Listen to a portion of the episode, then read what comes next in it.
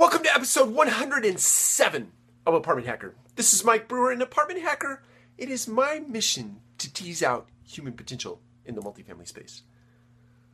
So, we've talked about this concept before where those things that you see or you identify in other people that just drive you crazy, that you cannot stand, that make you wacko or fruit, as they say in Missouri. I've never understood that saying, but makes you fruit. Um, those are the very things that you should take a look at in yourself uh, as a as a opportunity to work on, right? So if it drives you crazy in someone else, suffice to say, it's something in your own personality that you need to work on. Now, let me add a little bit to that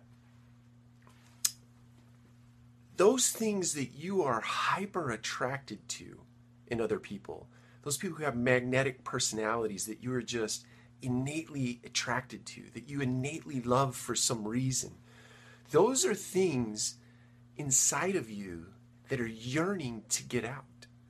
Those are the very things that you should just open up and let out of your personality. Because the very reason you see them in other people is because you have it inside of you. You have it as a gift to give to someone else. But you have to be courageous enough. You have to take advantage of those moments of truth where you, be, you may be standing in a, in a moment that could be a catalyst for you. you. Just have the courage to step into it and give of yourself in that in that way. So I wanted to add that little bit because we've talked about it in the past where you see those things that drive you crazy, but we didn't talk about um, sort of the opposite of that in the sense that those things that you are attracted to are the very things that you should let out of your own personality. All right? Take care. We'll talk to you again tomorrow.